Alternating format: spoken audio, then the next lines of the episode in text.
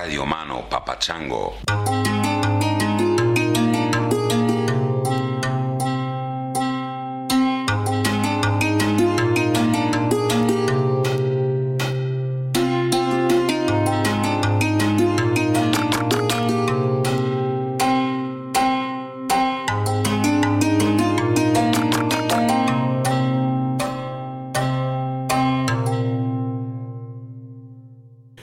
When death comes into the house, it's it, it is a it's a god, it's a deity, right? It has it has it enforces a kind of etiquette, a fundamental like spirit etiquette, you could say. It doesn't ask you to obey it.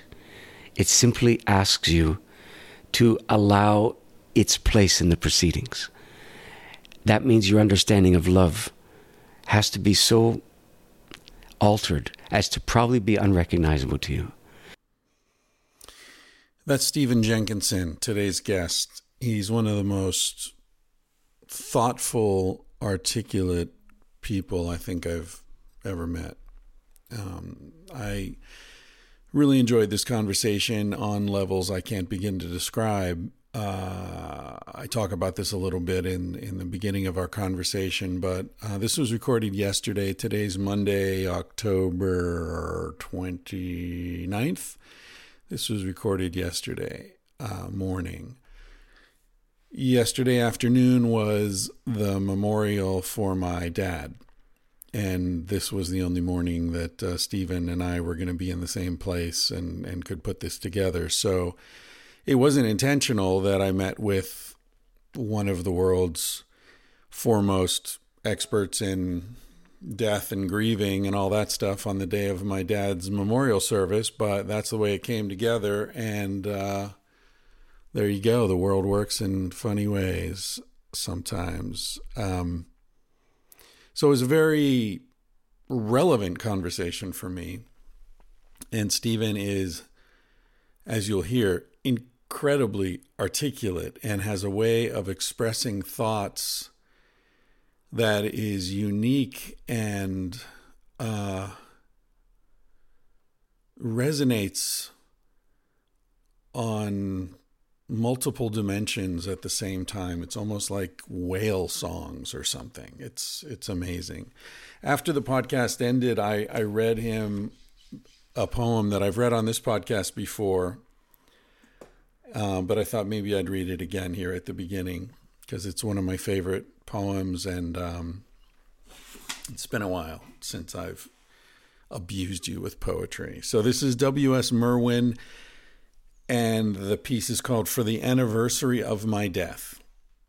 which is bringing attention to the fact that we celebrate our birthdays every damn year, but we don't celebrate our death days. And there's some asymmetry to that, which is telling. Um, so Merwin says, Every year without knowing it, I have passed the day when the last fires will wave to me and the silence will set out, tireless traveler like the beam of a lightless star.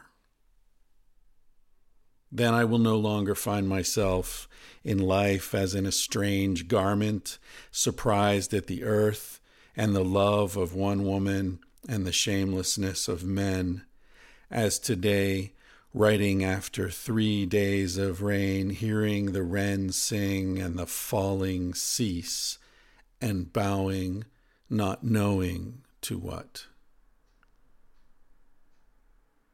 Every time I read that poem, and I've probably read it 50 times, um, I'm impressed again, anew, by the way Merwin like packages emptiness in a way. He he the whole point is we don't know the day the calendar day on which we'll die. March 12th. Maybe it's March 12th. Maybe it's April 2nd. Maybe it's a New Year's morning. Who knows? But the fact that we don't know is itself uh, a presence. Our ignorance is a thing. It's a it's a it's something that you can almost grasp. like when you hear the falling of the rain stop. When something that has been present so long that you stopped hearing it stops, then you hear it in its absence. And we bow, not knowing to what. And the silence sets out like the beam of a lightless star. That's some good fucking poetry right there, yo. All right, this is Stephen Jenkinson. His um, his website is orphanwisdom.com. Uh, furthermore, the reason I'm releasing this right away is that he's on tour right now uh, with the band, and it's uh, it's a whole to do. And I wanted to give you a chance to to meet him in person and to uh, to participate if possible. So I'm releasing this right fresh out of the oven. They're going to be in Boulder, Colorado tomorrow, but that's sold out already. November 1st, they're going to be in Ithaca, New York. Great town. Love Ithaca. If you're listening to this from Ithaca or anywhere in the Finger Lakes region, man, I spent a lot of good times there. I was up there in college, had a good my best buddy went to Cornell. Uh, I spent a lot of time there. Okay, November 2nd, they are going to be in where? New York City. New York City, the Big Apple. November 6th, they're going to be in Turner's Falls, Massachusetts.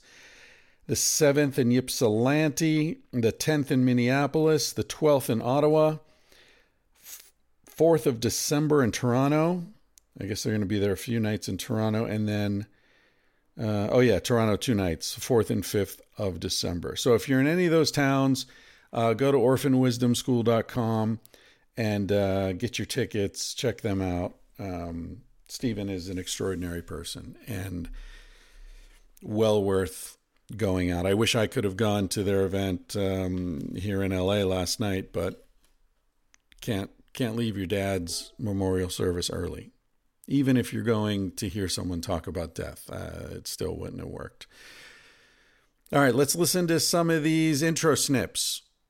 It's kind of weird the order today, but I wanted to let you listen to him right away. So we'll do some intro snips and then I'll be right back.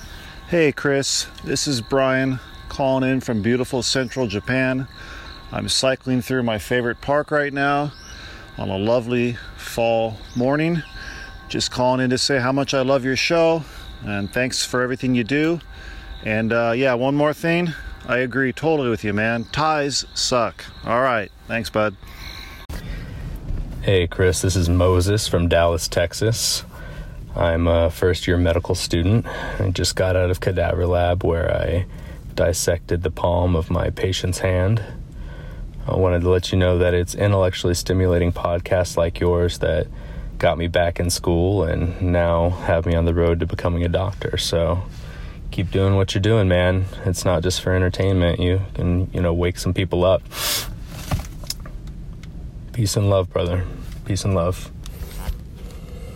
Hi, Chris, and all your listeners.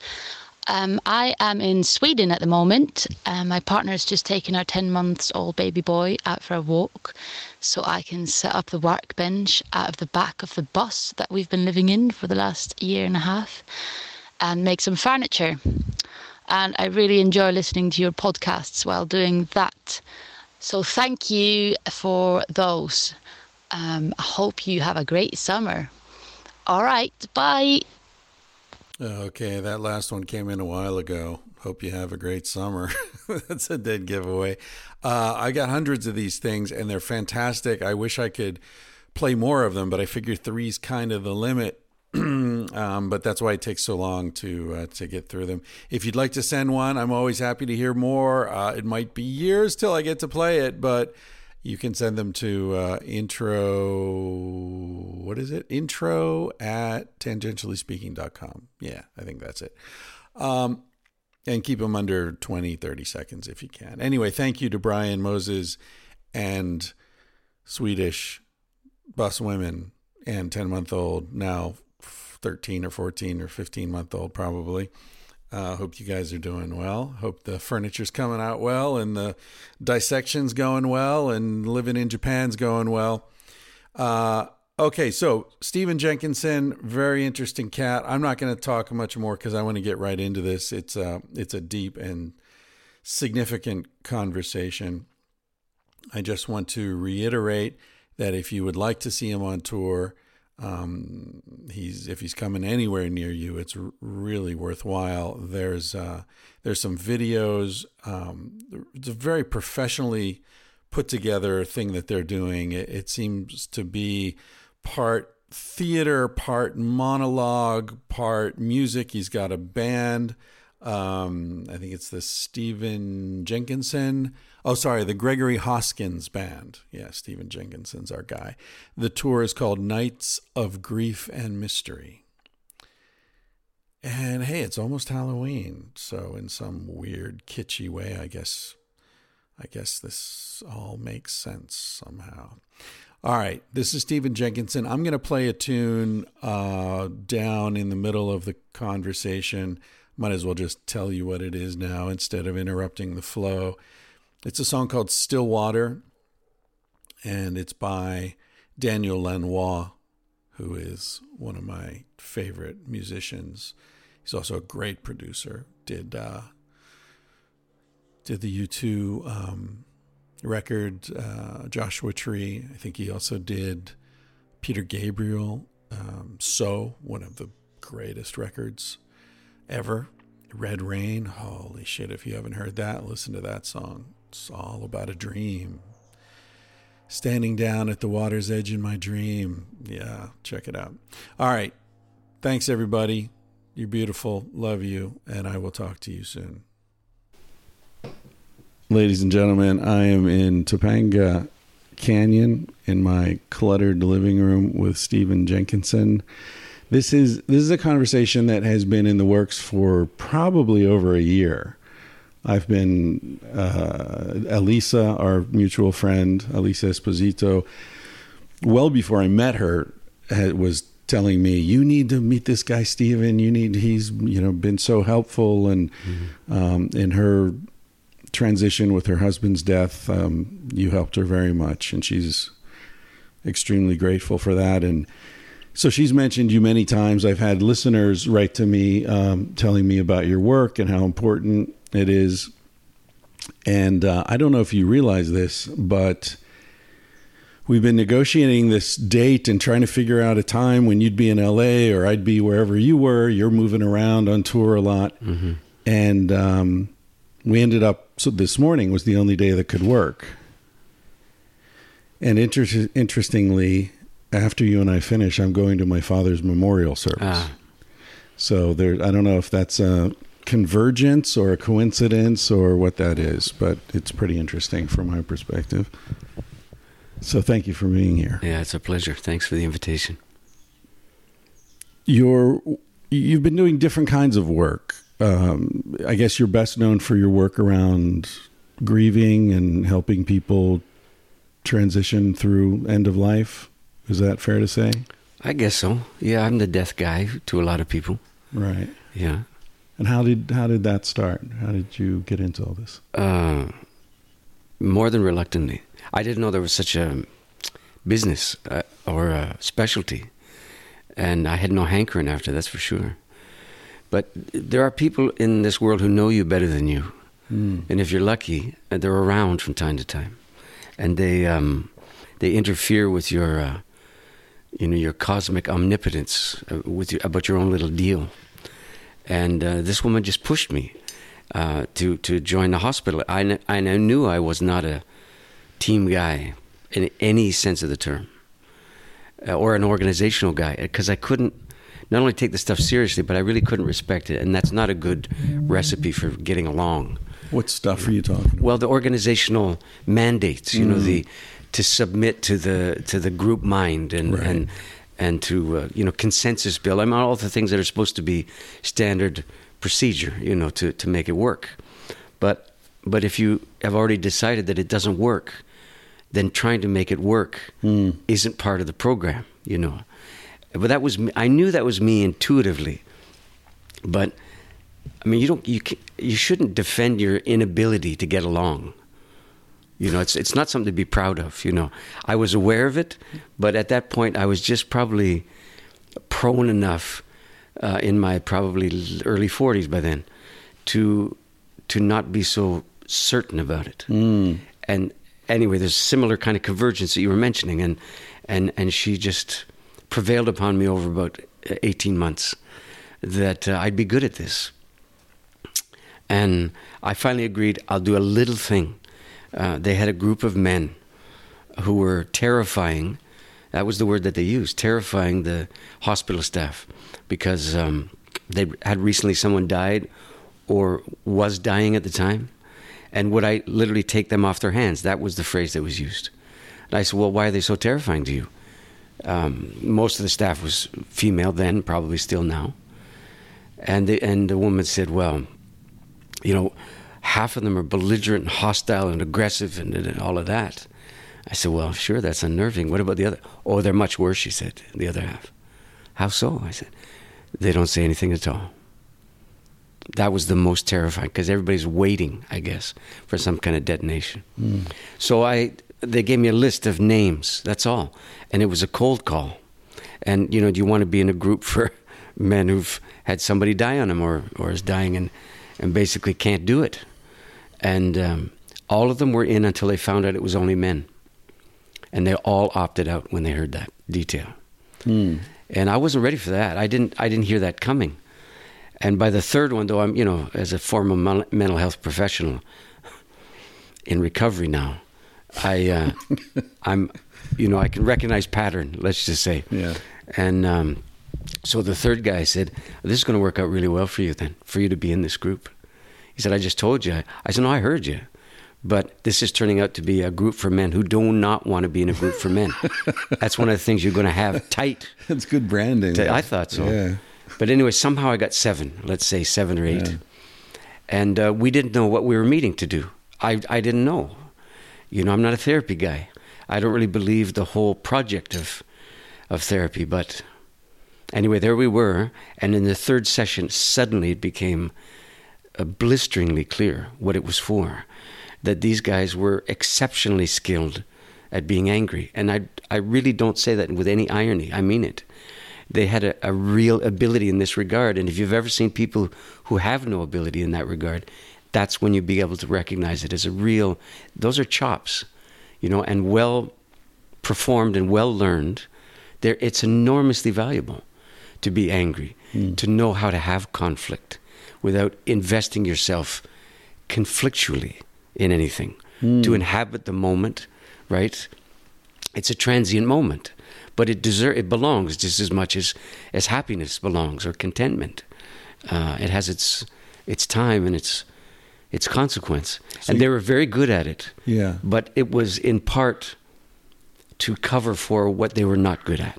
You know, it was also compensatory. Right. And the thing that it became clear in the third session is nobody was good at being sad. Huh. That was the key business. But nobody said that, of course. But it, it suddenly became apparent to me that that sadness was the thing to be advocated and to be learned and to be um, respected and ultimately to be practiced. So they they rechristened the thing Sad School, they called it, and it was supposed to last six weeks, and it, at their adamant insistence, it lasted eighteen months. And somewhere in that transition, from a very abrupt in and out thing that I agreed to do, I became persuaded that in some fashion I was actually built and born for that particular work. To help angry people be understand sadness. I'm not sure that it was the anger thing. I think it was the capacity to nurture heartbrokenness and, and to reimagine it not as a skill that you would prevail over, but as a skill that you would be a proper servant to in those times. There was something in there that that laid a claim upon me that nothing else had done. And I recognized myself instantly once we got there.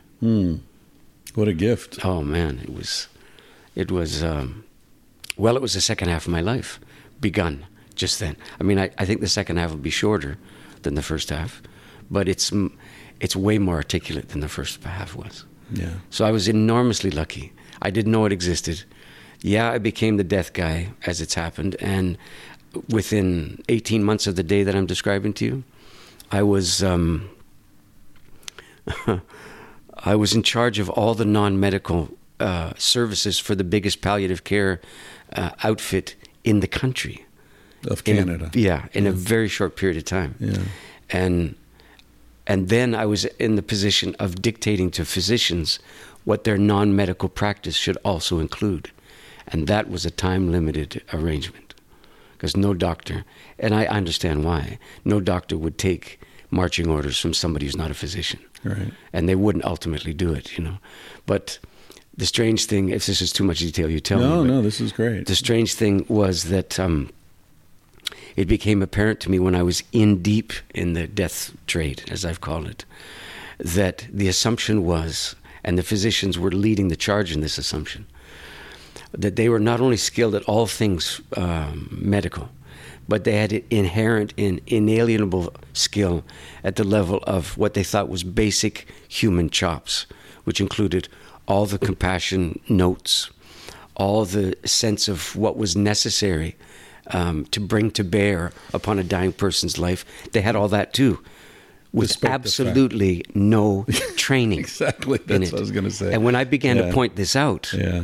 you know, it the, you could hear the assumption crystal clearly, and it was, look, if you're if you're a biped and you're upright, you're capable of all that stuff, and then I got the medical thing on top of it. Mm-hmm. So I'm doubling down all the time, Yeah. but you don't have the medical thing, so I have everything you have plus that expertise. Right. And when I began to challenge that assumption, that's when the gravel was introduced to the machinery, and you knew. Uh, up until then, I was the beneficiary of benign administrative neglect, and it was a gorgeous arrangement, you know. And uh, Yeah. and a certain notoriety began to gather around that, that time, because if you're if you can be lucid, it it's almost secondary what you're saying because there's so much relief in the marketplace that that that you can sustain a line of inquiry about what you're doing. So I would routinely ask in, in professional conferences and so on, what is it that you think that we're doing? And they would not tolerate that because it was um, it slowed down the momentum too much. And that's a momentum driven proposition, the care of dying people, because it's it's innovation driven, you see, because it's a it derives from the medical technology field.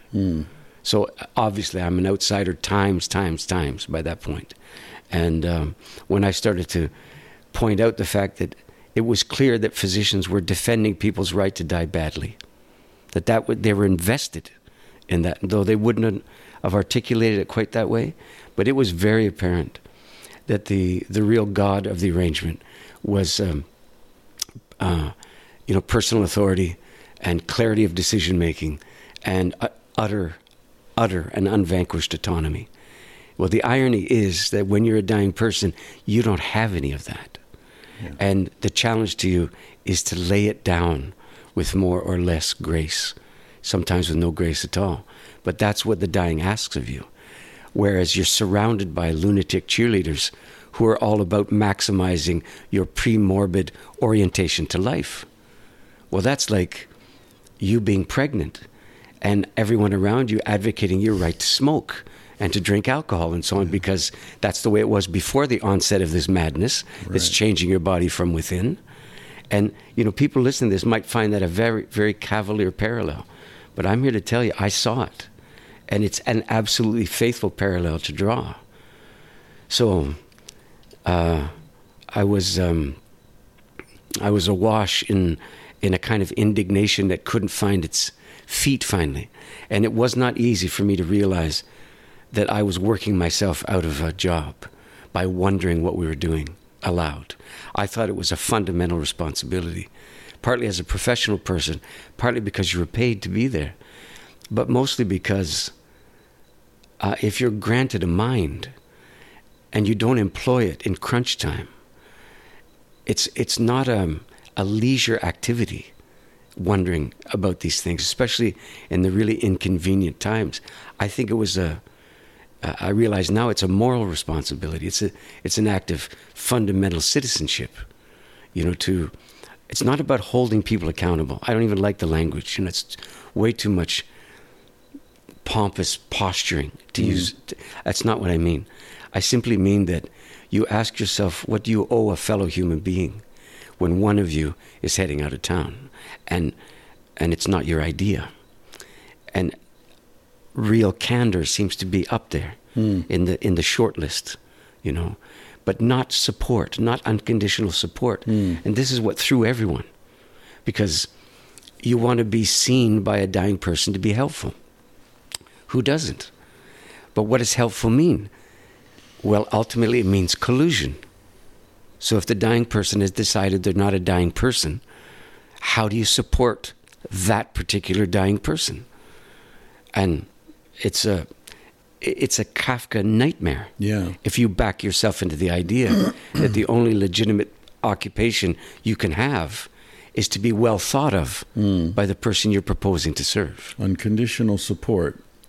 Doesn't that circle around to what you said earlier about, and it was beautifully put, and I hadn't thought of it before, but that some people know you better than you know yourself, and if you're lucky, they come into your life at an important moment. In a way, is that a role that you're trying to fulfill? Um, I wouldn't say that I would know them. No, As maybe people. the situation. Certainly, I know dying. Yeah. You know, I I had to create a children's program from scratch for kids who are dying, hmm. and for the and that's what I called it. I called it a so and so Center for Children's Grief and Palliative Care. I called it in that order to establish what the priority was. That our first responsibility was to to grief, not to the amelioration of symptoms. Right. And grief is not a symptom. So grief is a skillfulness. And grief begins far before the. Not necessarily. Uh-huh. I mean, you'd hope that that's the case. But if, uh-huh. if grief were an inevitably occurring thing, you would not need grief counselors, would you? You wouldn't. Hmm. Why? Because it, it arises in a moment that pleads for grief. Hmm. In other words, it seems reflexive and involuntary and, quote, naturally occurring. But it's none of those things. There are circumstances in this life of ours that are crafted, obviously, for uh, for grief, and easily it can be nowhere to be found, easily. And I could tell you this: the repertoire. This is going to sound a little um, opinionated, but but it's for what it's worth. I saw it. Good. Okay, Yeah. and it goes like this: Let's imagine there's a hundred ways of dying. Now, I don't think there are. I don't mean physiologically. I mean the way by which you come to it.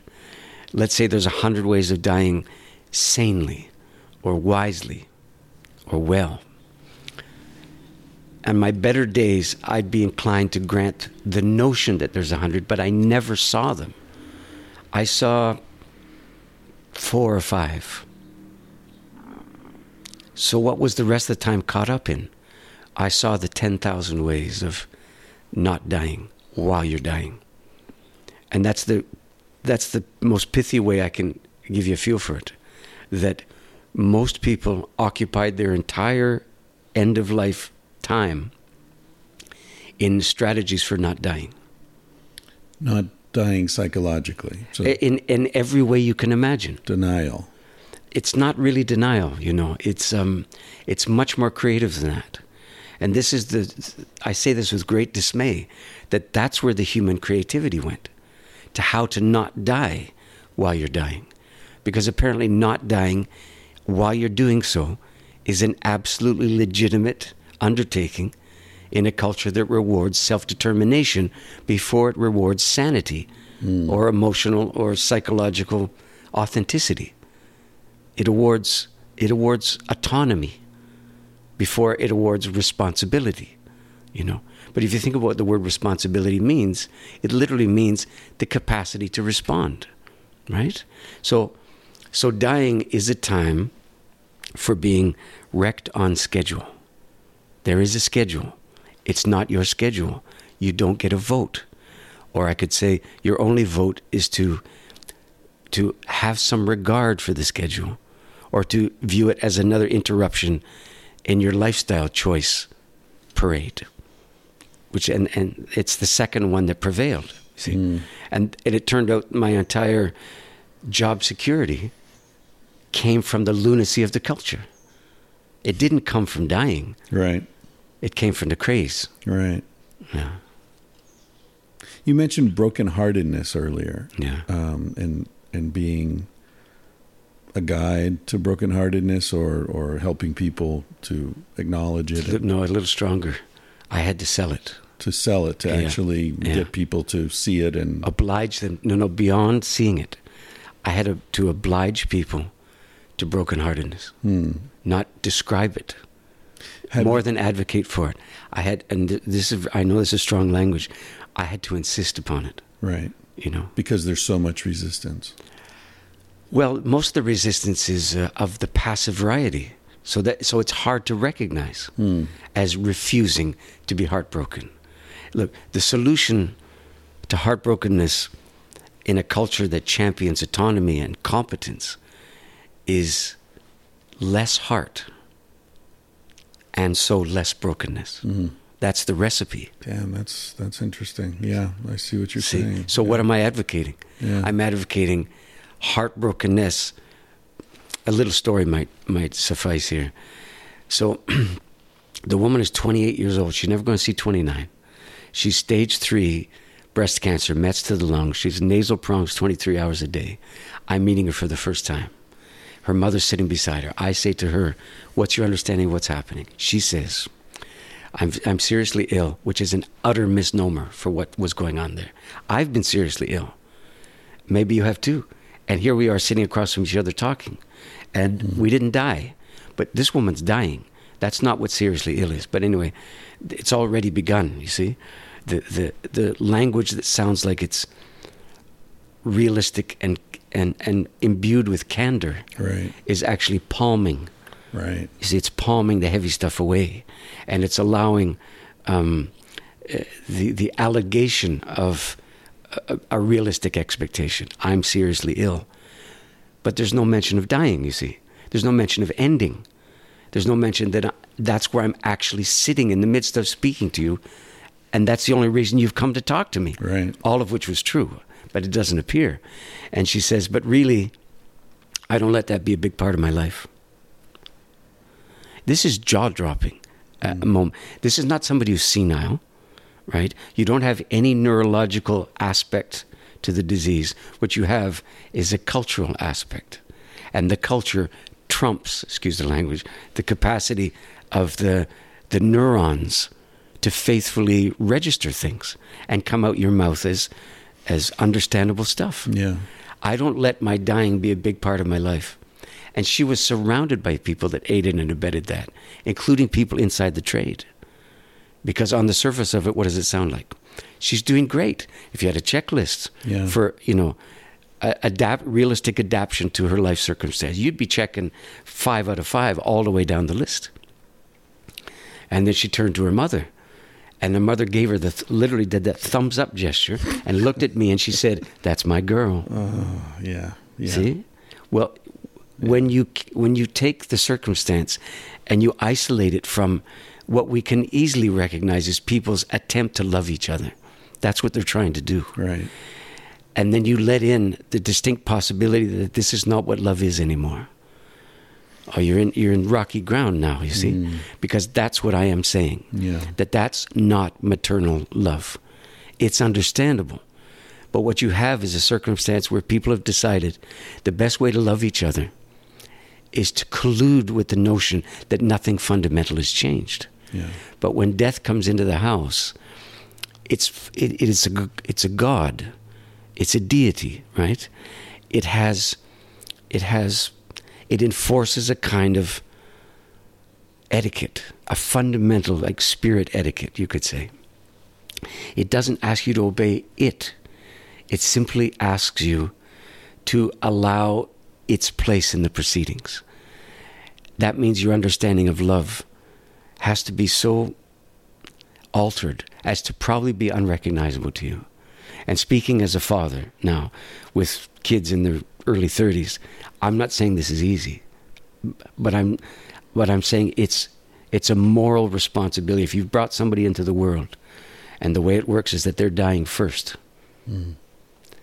then you have to ask yourself, what does love look like now? Because you can't defend the child as you would have ordinarily have done. Yeah. So your entire repertoire is not from this. It's from the pre-morbid time. And the repertoire doesn't work now. Yeah. And if you love your kid the way you say you do, you have to let your understanding of love be as broken down as your child's health is.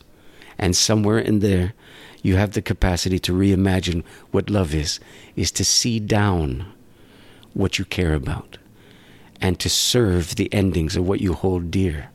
It's the most counterintuitive thing on the surface. Exactly. I was Sure. going to say that as a parent, y- you imagine, or I, I'm not a parent, but I imagine your first instinct would be to stay strong Yeah. for your child when in fact what you're advocating here is an acknowledgement and acceptance of one's own brokenness in the face of this experience. No, I'm not advocating acceptance at all. No. It might sound like it, but but you have no okay. Routinely, this is what's said to me in interviews. So you've seen a lot of death, I have. And so you've seen your own death. Oh yeah. And so it's a it's more than an occupational hazard, it's your companion. That's all true. So you must be okay with it then. That's the next line they go to every time. Hmm. That chronic exposure to to things that literally undo you make you okay with being undone. In other words, acceptance. So I'm here to tell you I have no obligation to be okay with dying. And that might sound strange given everything I've just said. But I'm not, you know, for that woman who was dying at 28, I'm not saying anything about okay or rolling over or, or saying yes or doing the old high five to the Grim Reaper, any of that stuff. I'm saying I have found, as a result of seeing my own death, life to be extraordinarily habit forming now in a way it never was before I glimpsed it.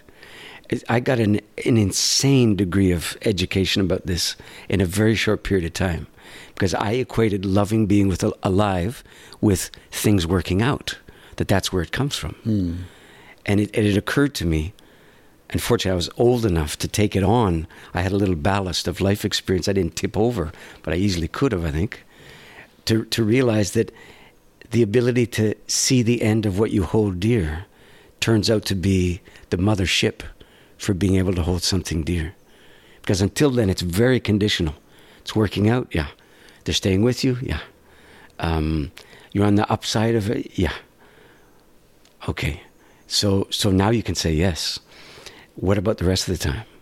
Because because the the bigger yes to life comes with the end, comes with all the endings, and that's what I was lucky enough to glimpse, and here on the on the practitioner end of that yes, which is what you're hearing now, my obligation to myself and to all the people who died on my watch is to I don't have to want to die when it's my turn.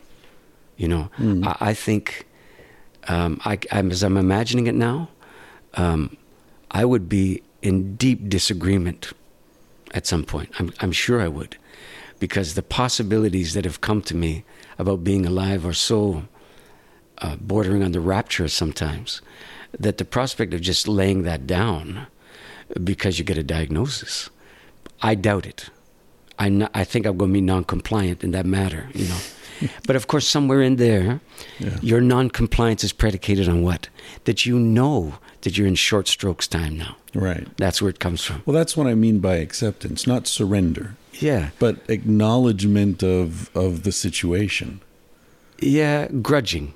Grudging. I, I would get grudging back in there, you know. Well, just like you know, when I asked about the brokenheartedness, what I was thinking is, do you also work with people who are experiencing the death of a marriage, or the end of a career, or you know, maybe a, an auto accident that ends their ability to go running in the mountains as they've done every day for the last Yeah. 30 years Yeah. because those are all deaths as well and also i mean i'm you know kubler ross talked about the five stages of grief applying to many different things. Do you feel that? Is there a universality, sort of, or is this very specific to end of life for you? Well, you know, all your culture, uh, your questions have a cultural um, underlay to them, right? Sure. And so different places. I mean, these questions wouldn't even apply. People wouldn't even know what you're talking about in other places, and and we universalize to our considerable peril, I think, in this regard across all humanity. And I I tend to reserve the word death for the kind we've been talking about so far. And I think I think you lose a lot of the the ring uh, and the thrum and the consequence of the word when you start to um, let's say evenly distributed across all endings and limits. And maybe we could use the word uh, endings and limits to categorize ones that are not fatal, you know, that and and reserve the word death for the recognizable one that's meta, has a metabolic component to it. But I'm not diminishing the utter undoingness of all the things you mentioned. Because when you mention, we, But they're pra- sorry, Yeah, but but those are practice. Those Yeah. are the practice rounds, right? That's where you get good Mm. at what? At not letting it get to you? No. That's where you get good at letting it get to you, right. right? Because if you're not the boss, you can you have a chance to die well. But man, you got to. There's so much to lay down in a culture. This is the ba- this is the backstory again. In a culture that rewards you for competence, you're not going to do well if you don't challenge the fundamental take on life that you've been rewarded for maintaining. Mm-hmm. You see, so all of the endings before quote unquote the big one, those are those are practice rounds, if you will. They're, they're you can you can get a glimpse of what the what finality is all about, and that what does it mean when you don't get a vote? It doesn't mean that things aren't working out. It means that the illusion that you get a vote is one of your adversaries now. And you have to contend with that one. And it's best that you try to do it when your time of relative physical capacity is still with you. Practice it then. Do you know how much pushback there is at advocating that thing? You can't imagine how many times dying people would say to me, This is not the time for you to get me to talk about my dying. Why not? Because I'm still upright. Yeah. like it's premature. Yeah. You know, wait, you were conceived, right? Yeah. You drew breath, right? And you didn't stop, right? When you were born. Okay, so it's not premature that we've established now that your dying is in the works. So, what does premature mean? It means you don't want it. It doesn't mean it's not in, it's not in keeping with the way things are. W- They'd made a film about me in, in Canada called Grief Walker. And um, we showed it one time, and this uh, psychotherapist in the house kind of really jumped up and got right up on me there. And he said, uh, What gives you the right to be so direct with people who are dying? And if you listen carefully to what he's really evoking there, he believes he's occupying the moral high ground, which is what? Indirectness. Right. Let's just be as kind as we can be and call it indirectness.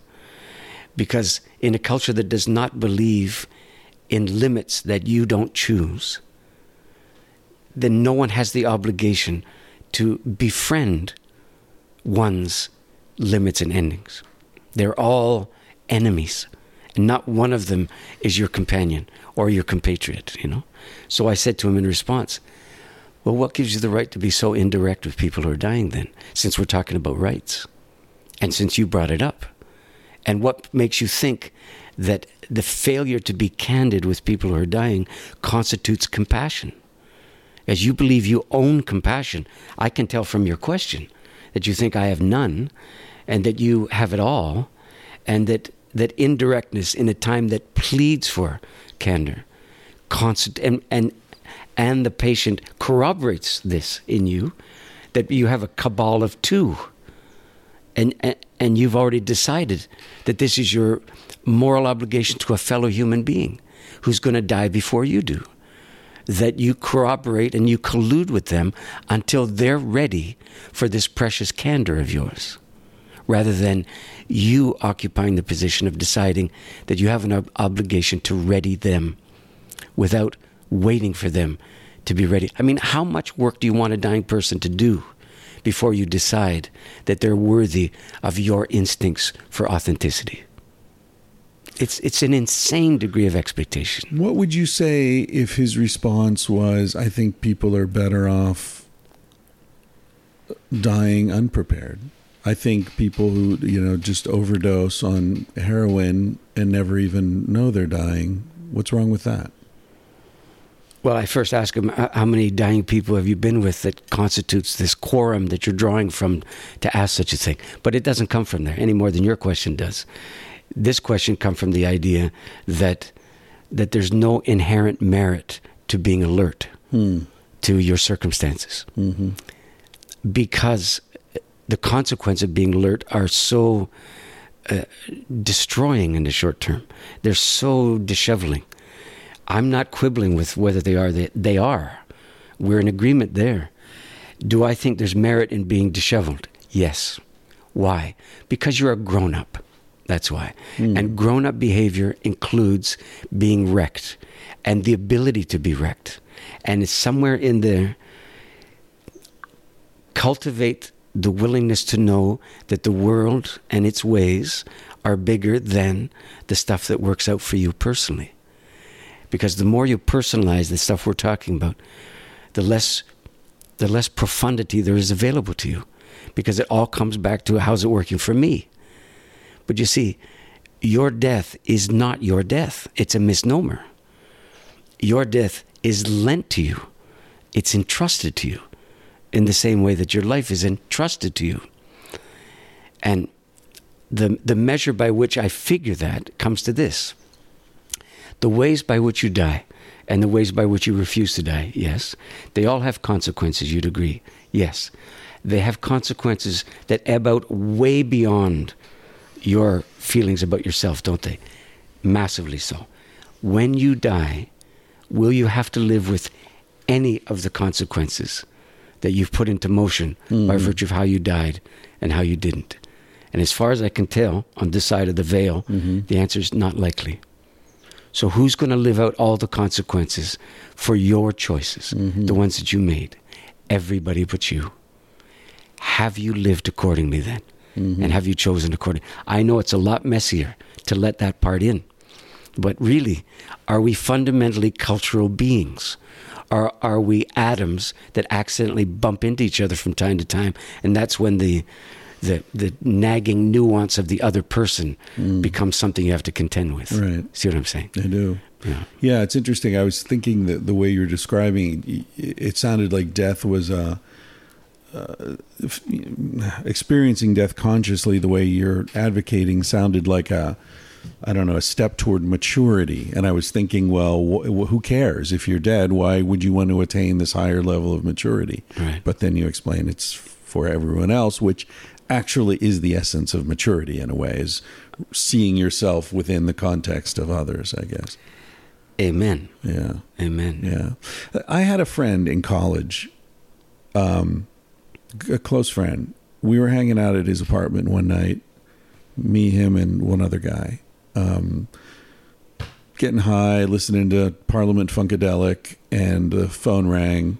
He went and answered the phone, talked for 10 minutes or something, came back, sat down, hit the bong again, opened some beers, played another record. And at some point, half an hour later, um, we were talking about what we're we were planning to go camping that weekend. And my this other guy said, "Yeah, so whose tents are we going to take? Who's going to drive? Whatever." And Mike, the guy who'd answered the phone, said, "Oh, yeah, guys, I can't go this weekend." Um, I said, "Whoa, what? Why? What's up?" He said, "Oh, that that was my dad who called earlier. My mom uh, fell down the stairs and died." What? Yeah, yeah, my mom died, so I have to go drive home. We're gonna have a funeral. And, Right. uh, are you all right? Yeah, yeah, I'm fine, man. Do you want another beer? And so we, uh, no one knew what to do, what to say, and we just took a cue from him and Rolled on. rolled on. And then later, obviously, we talked to each other. And I was, he and I were going to hitchhike to Alaska that summer together. So I was going to be with him a long time and, you know, every day, every night. And we talked about it. And we said, he's going to crack at some point. that bubble's going to burst. Never did. Never did. And I've wondered about that the rest of my life. Mm-hmm. Was he in denial or was he just so accepting of the vicissitudes of life that that didn't rock his world or was he just so private? What do you what do you make of that if if you can from this distance? Yeah, it's from a long way, and with all respect to him, which which one should have, you know. Yeah. Um, because I'm not dictating etiquette here. You know, we're wondering about things, you and I, and these things ultimately are confounding. They're not something you can establish authority over. Never mind command. Yeah. I mean, you know, he would be rather well thought of up to a certain point in responding that way. And then one would hope for a private detonation, right? I'm not hoping for it, but I would say that's part of the code. And then private detonation is part of the expectation. And then uh, proper working through of whatever, whatever, and his relationship with his mom and that whole thing. And then some kind of revival of his quote normal life as if normal life is the god to be served okay so Yeah. so here's the news when somebody dies your life as you knew it dies too Right. and that's the thing that outrages North Americans.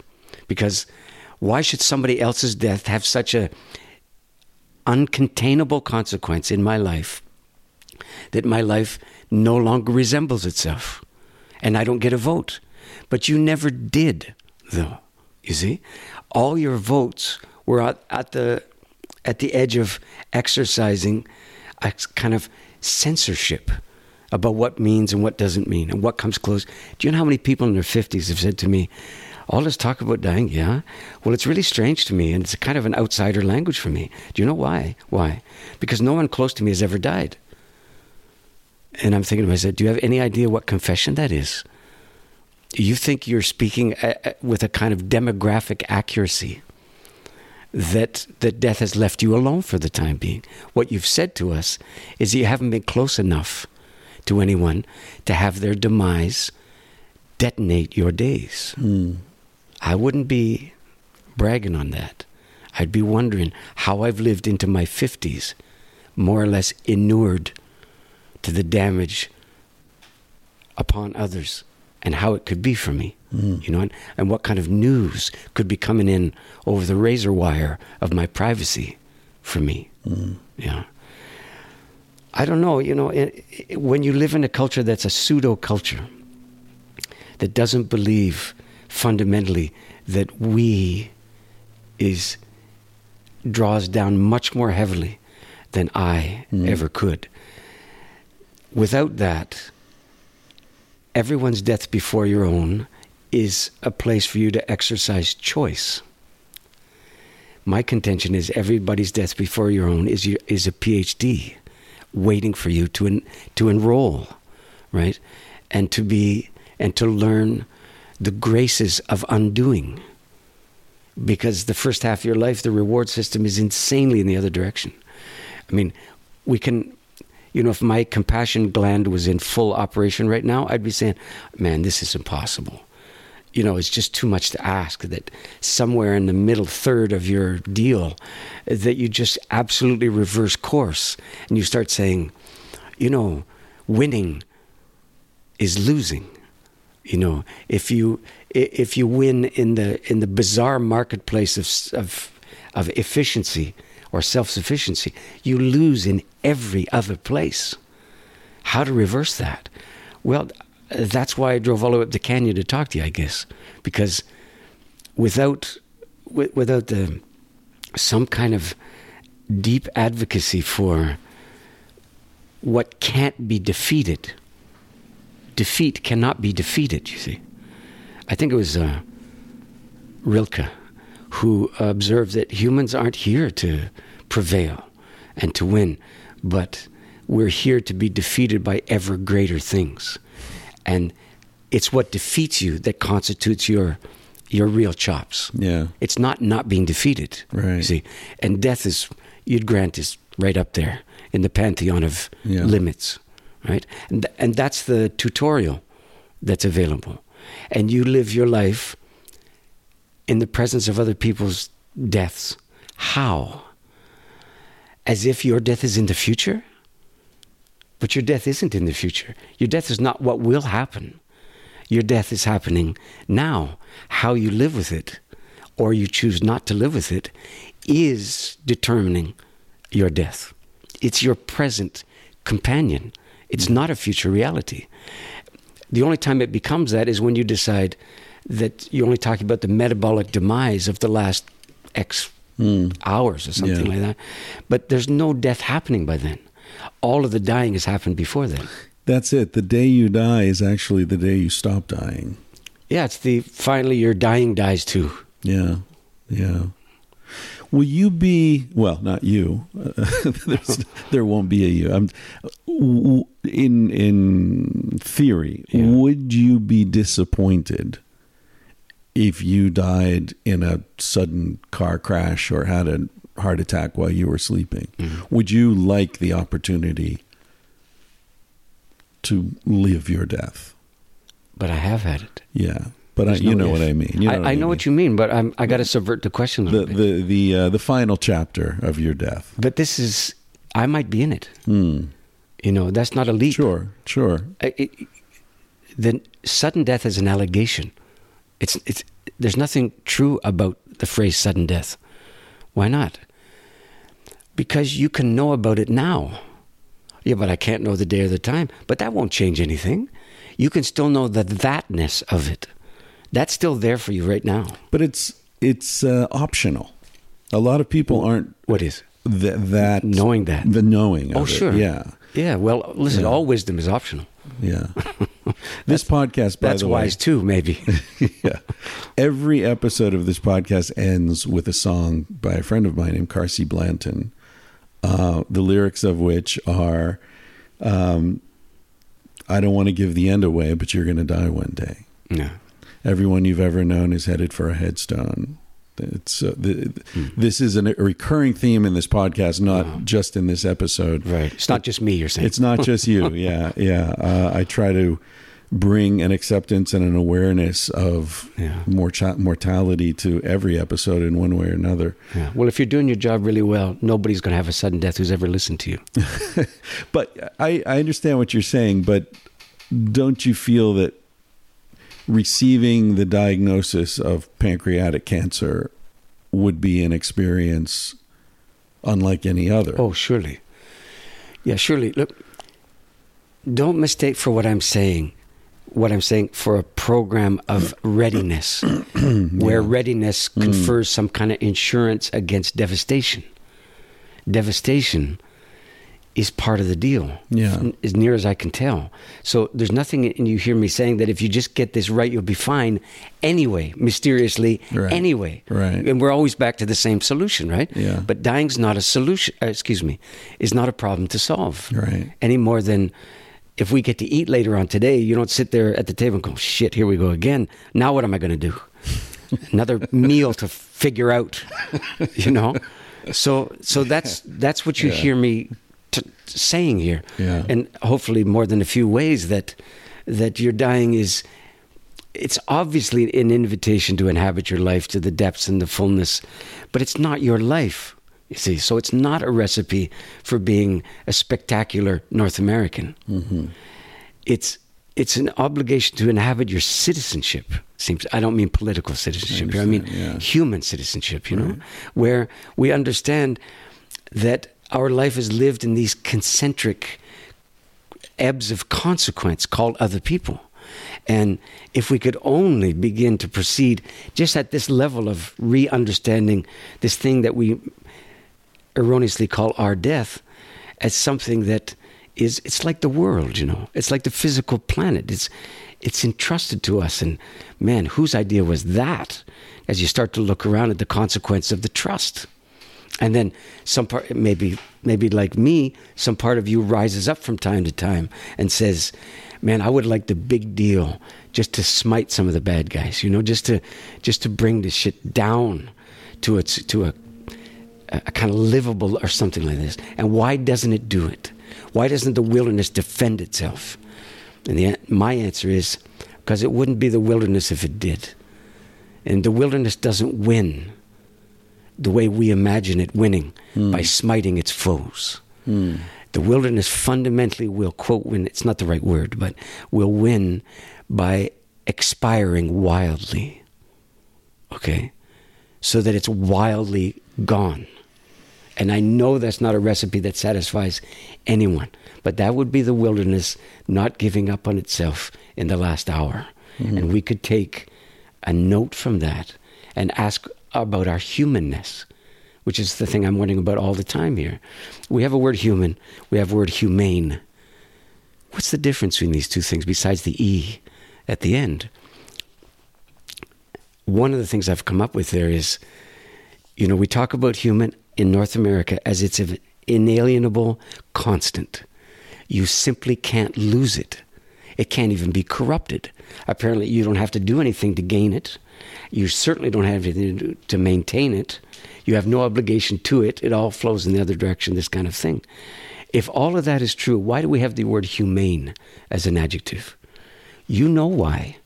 Because in the realm of human behavior, we have to articulate behavior that's consistent with being human and some crazy shit that doesn't seem to be. Hmm. And we use the word humane as the threshold to distinguish the two of them. Yeah. Okay, so dying well is human to me. And when we exercise the notion that it's humane treatment to, to limit one's obligation to one's death, for example, through euthanasia, and we call that humane, we're imagining that that's the extension of being human into the realm of the place that annihilates our humanity. And my deep contention with that is to say, no, your dying is where your humanity is at most demonstrable range and pitch. And if you bail on your humanity at the time of your dying, be not surprised that your heirs come to their dying time as if it's something that steals their humanity from them. And the only exercise of humanity left to them is to try to prevail against what seems to demean it, called dignity and you know, who wipes who in the bathroom. Well, it's no surprise that in a culture that places insane uh, symbolic significance on toilet training, when you're incontinent at the end of your life, your dignity is attached to your incontinence, not to your capacity to be human. But maybe being human at a time like that is, and I'm not looking forward to it myself, by the way, but the notion that you can't be in the bathroom by yourself might not be the worst thing that could ever happen to you. You know? But if you're an, an addict to autonomy, it could sure sound like it. Hmm. So, are you, if I understand you correctly, I just want to be sure, are you saying there is no application of euthanasia or suicide with which you would agree? My agreement's absolutely irrelevant, mm-hmm. frankly. My opinions on these matters, they're relevant too. And mostly what you're hearing from me today is just what I saw. You know, I, that, that exposure, that much human suffering can either turn you into a bag of opinions or it can take all your opinions and use them for kindling, which seems to be the case for me, the second one.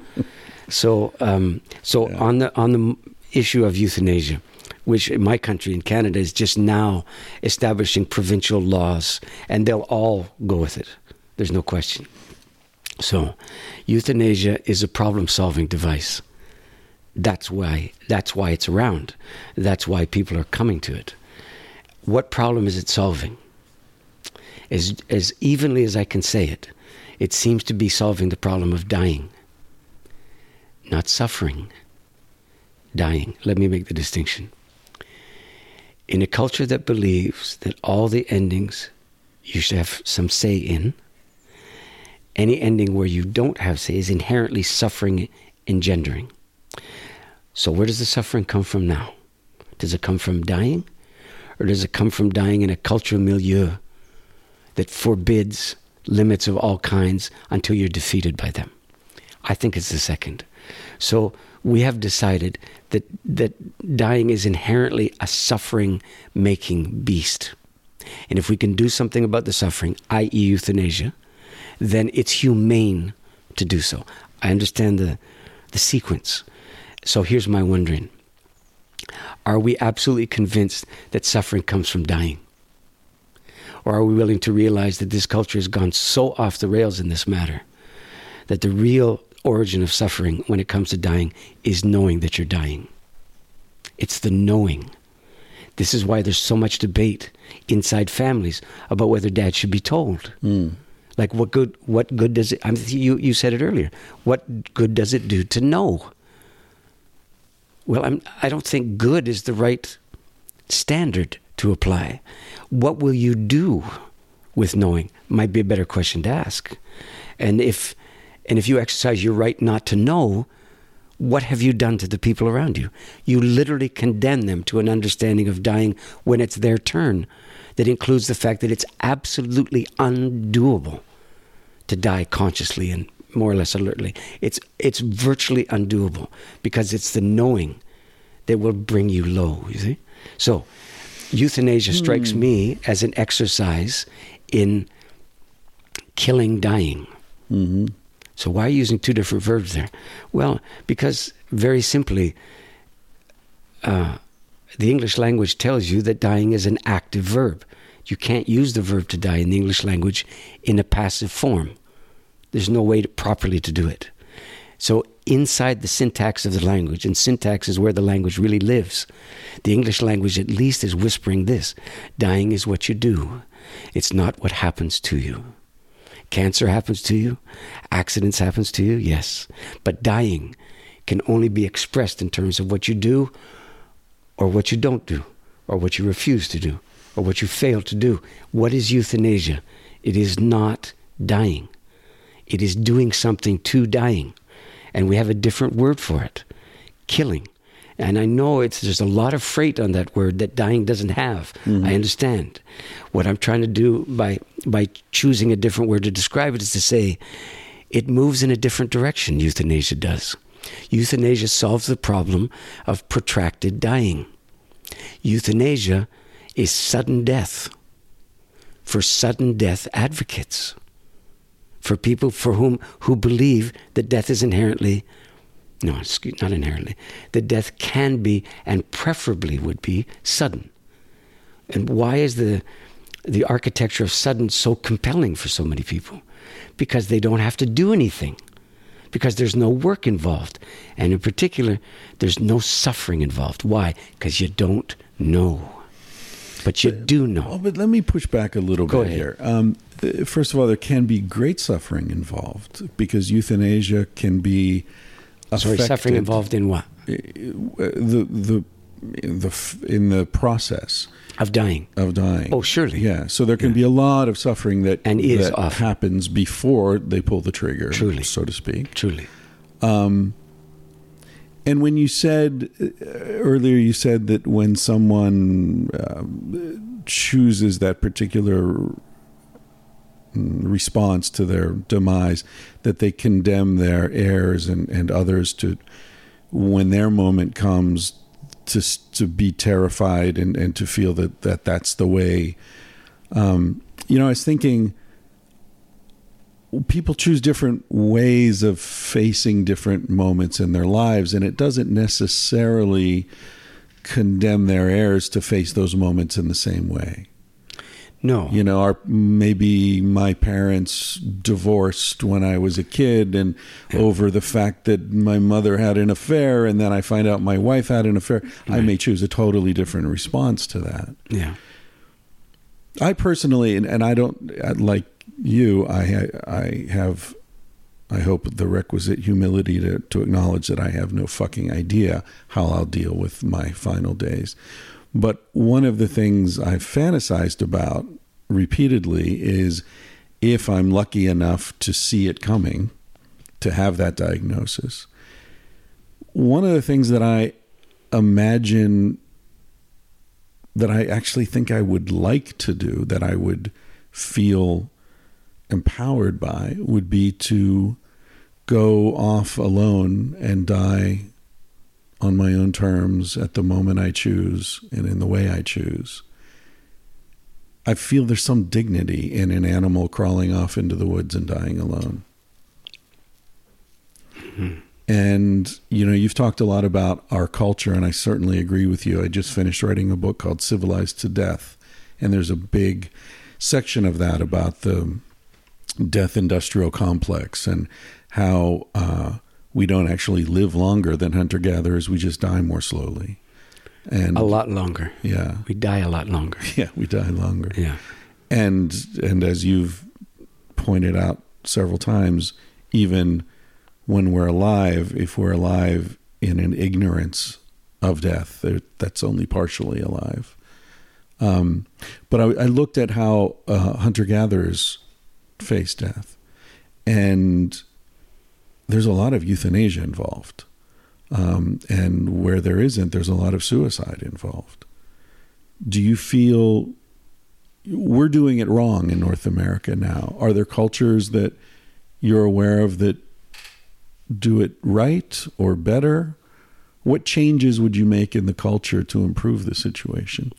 Well, thankfully, I'm not in charge, and nobody would permit that, obviously. yeah. But you hear me speaking from the point of view of imagining an alternative. I mean, I've been doing it for as long as we've been speaking now. Um, when it comes to the point where somebody uh, with a microphone is beginning to dictate uh, how people should be about it, that's more of the same. Yeah. And that's not what I'm doing, you know? Sure. I think you can wonder responsibly without prescribing, mm-hmm. right? Yeah, and because because the fail, the insistence on prescribing is a deeply disrespectful uh, proposition. It's not easy to respect um, what prevails today, and I'm not. Sh- I don't think I do. Mm. And how I can find a way to respect people without respecting the culture from which they draw much of their repertoire is a very tricky business. Yeah. You know, and I, yeah. I do my best with it, you know. Uh, and any given day, maybe I can pull it off, but those are the good days. And sometimes the, the degree of despair that's enforced by the culture as I experience it, is so is so palpable. I'm not sure I want to occupy the position in front of one more microphone ever again. You know, it's just what for? No not answers. what for from personal futility yeah. point of view, yeah. but I'm I'm you know I'm trying to live out my obligations. You know, and I'm trying to translate as best as I can. So let me go back to the thing you said you pointed out earlier, and it's a good thing to have pointed out. There's there's no obligation to inherit holus bolus, as they say, all the examples that preceded your own, and and that's your new straitjacket, and hope it fits, kind of thing. Absolutely true. I would just, you know, wonder in the same spirit with you this. Can you inherit wisdom? My response to that would be on the surface, you know, as a question, you'd almost involuntarily, you'd say, well, I'd hope so, because what else is it?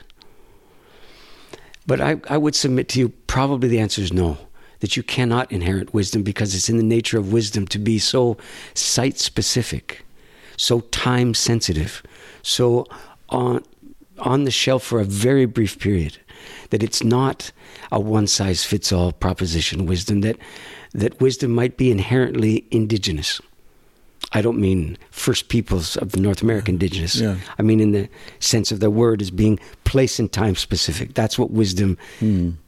could be understood to be a servant of its time, a child of its time. Mm. What can you inherit? Prejudice. You can inherit prejudice with the breast milk. You can inherit so thoroughly. And it's such a surreptitious proposition, inheriting prejudice, that I've never heard a couple of bigots sitting around saying, I don't know about you, Hank, but I I feel like I'm a backsliding on my prejudice. I I got to work because I'm I'm just not on it anymore. You know, I'm softening around. I've never heard anything like it. Why? Because it is in the nature of most prejudice to appear to be inevitable and self evident to their practitioners. They never wonder about them. Mm. All the prejudices are legitimized by the circumstances. They look at the people that they find reprehensible and they identify the reprehensible parts of them and then describe their prejudice as an inevitable response and a legitimate response. You know how it works. That's what you that's the nature of inheritance. So I would suggest something like this. The idea that there's such a thing as wisdom that must be pursued and, and, and really labored over, we can inherit that. Hmm. but the content, the working, the workings of it, yeah, the nuances of it, we can't inherit that. That's when it becomes. I mean, the word prejudice literally means to claim to know beforehand, Or, yeah. and that's what inheriting mm. wisdom as a content thing seems to me to be. It's prejudicial in its nature. So, when I made that observation about people are prevailed upon by the examples that precede them. And that when they go to their times of real emotional scarcity and, and travail, they open the little medicine bag of what could be. And mostly what's in there is what they saw hmm. before now. I'm just telling you what I saw. That's that's how I saw it happen. Yeah. Of course there's exceptions to that. But generally speaking, I would prevail upon dying people in the following way. Listen, I'm not going to try to sell you dying well as a, on the basis of enlightened self-interest. Because I don't know how I'm going to convince you that it'd be any good for you at all. Because the whole time frame is too short and we'll never know. So how about this? How about you die well where you're not involved on the receiving end at all? How about you imagine all the consequences of how you die is what you're entrusting with the people that you claim to love and hold dear and have respect for, including the wider world beyond your family? How about that? And that you're in the memory making business now. Mm. You see, you're Yeah. not in the ego affirmation business. Right. And all the memories that people will have that they will bring to their dying will include this. And since you can't be there physically and demonstrably, I'm promising you that you will be there by inference, you see? Mm. So, how do you want to accompany the people that you brought into the world when it's their turn to die, when hopefully you don't get to be there physically? How? By the dying that you entrust to them. Right. That's how. That's what I meant by it ebbs beyond um, how it works out for you. Yeah. Yeah, and and on the matter of euthanasia, which I know is a contentious thing, and I'm I'm simply saying that the notion that there is no merit in suffering.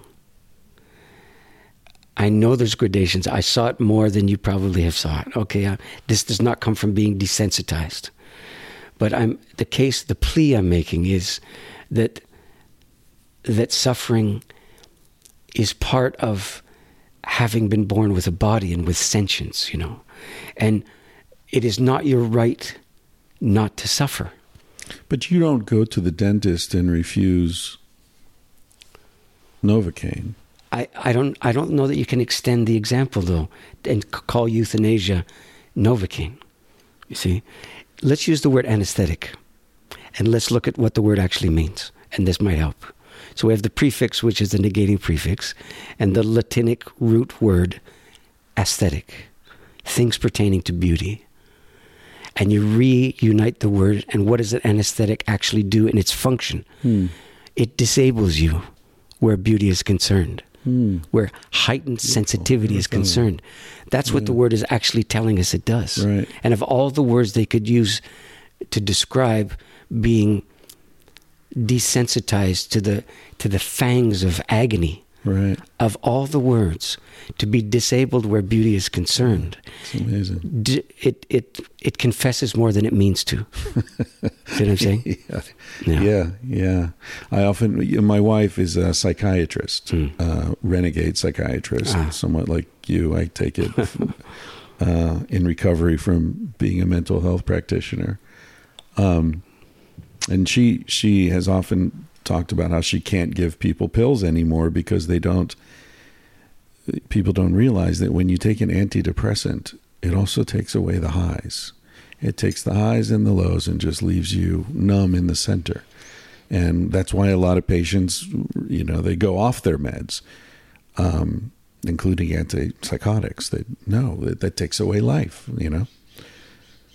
Um, okay, one more question, and then and then I want to move on to your your more recent book and, Okay. and your concerns. sure Um, and and I'm just uh, you know one thing that's beautiful about this podcast is I I get to indulge my selfish curiosities and hope that the listeners share some of them. Um, but one thing I think about a lot um, in in this area is how we define death physically, hmm how do you feel? Is it a death when someone has, um, let's say, Alzheimer's to the point where they don't recognize anyone in their life? Is that person alive? man how, how would i know but but if we if we don't stop there with how do i know maybe your experiences were something you know without exercising authority as a result of it yeah. Alive. There's a corporeal reality to life right? A metabolic reality. As long as the thing is still thumping away in your chest cavity then hmm. then there's certainly an, an aliveness to you. But you know, this question comes from this question of about quality, doesn't it? Really, and this is the language today, right? And we, the irony is, we're demeaning quantity of life in favor of quality at exactly the same time that we're extending everybody's lifespan. Which means that we're working out a system whereby the law of diminishing returns is inevitable. That the longer you exercise the domain over this physical um, um, chassis, and the longer you insist on having one, the less likely it's going to be that you're going to enjoy what you used to mean by quality of anything, which means you're going to die longer. And that's what palliative care is. It's guaranteeing that your death will be longer. So we have a longer lifespan than we've ever had but we don't evenly distribute the longness across the lifespan. It's all tacked on the end. That's what you're getting, you know, as a as a good consumer of of uh, life enhancement strategies.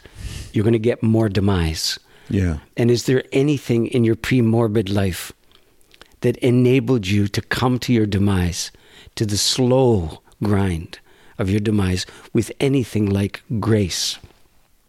with anything like candor or willingness or chops or anything, not expertise, just the ability to ride it, you know, and to give it its due. I don't see any sign that these two things are together at all. So I'm, I'm routinely asked what, you know, a lot of the stuff you're talking about is very top heavy in the consideration department. And what if you're talking about uh, all neurodegenerative diseases, you know? what good is this any of this for them? And the only answer i can give is look for the person that you're talking about the parkinson's person so on alzheimer's probably none. You feel better now? Probably none. You win. Don't forget everybody else though because those are the ones i'm thinking about.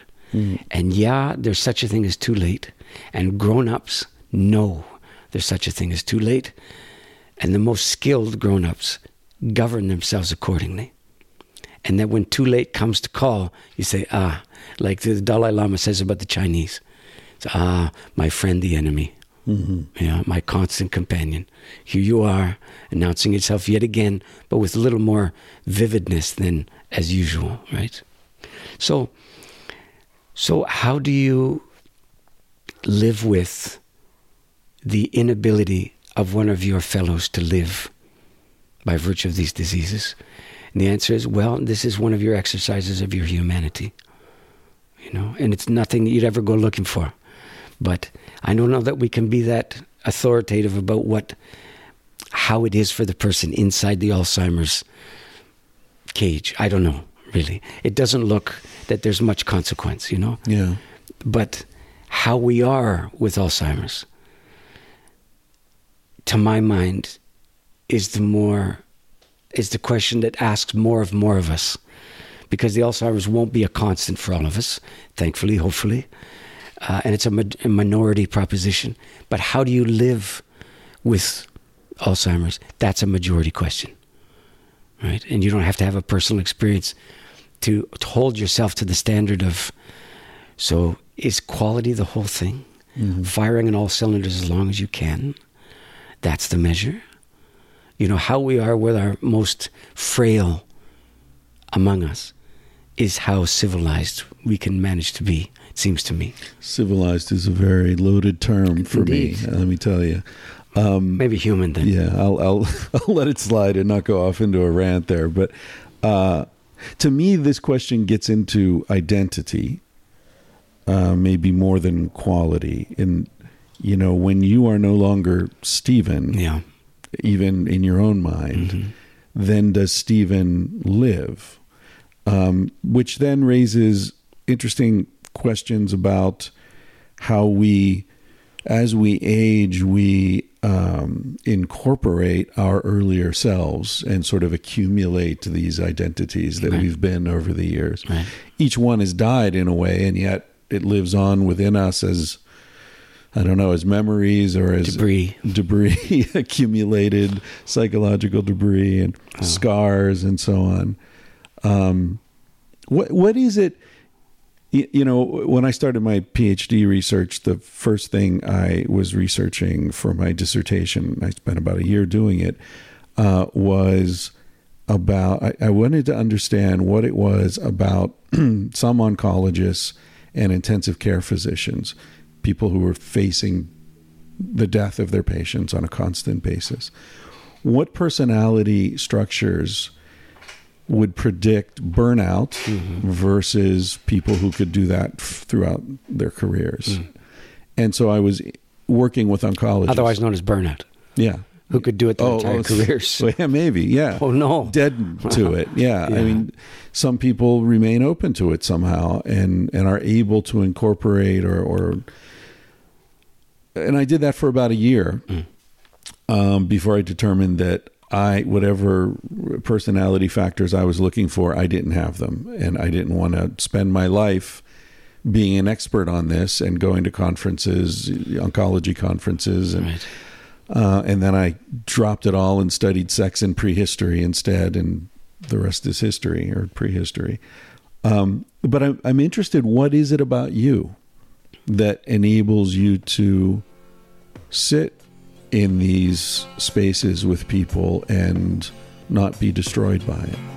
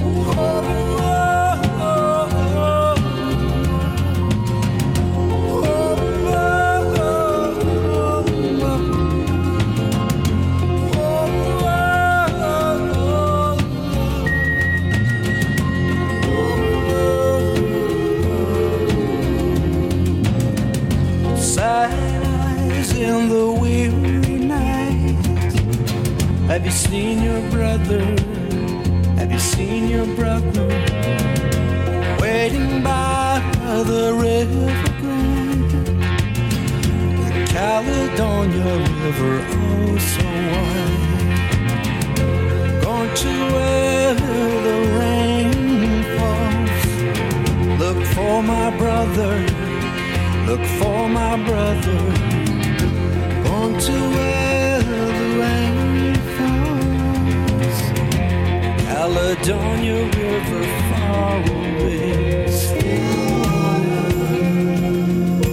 Laying over still water. Laid my body down.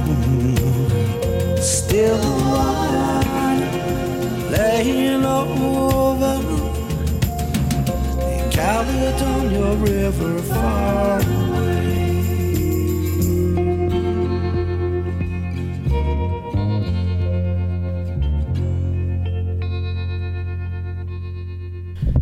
We were we were just talking about how nurses often say that uh, hearing is the last thing to go, and you were yes, and, saying and, that's and not keep nattering at them. Yeah, I guess they don't say natter, but often that's what it becomes. And um, why? Why natter at them? Well, because you're maintaining a connection. But isn't this exactly the thing that must be dissolved? Maintaining the connection. Hmm. W- When does anybody get to say, you know, the more connected they are to us, the harder it is to die? It's like keeping your strength up. Hmm. Keeping your strength up makes the whole thing harder than it needs to be. So, so your dying dies at the same rate as your pancreas and your big toe dies.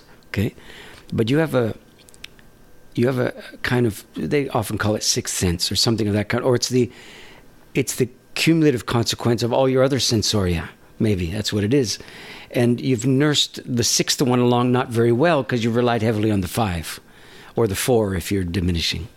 But this sixth one gives you the ability to to be deeply um, on the receiving end of the presence of other people, even at some considerable distance.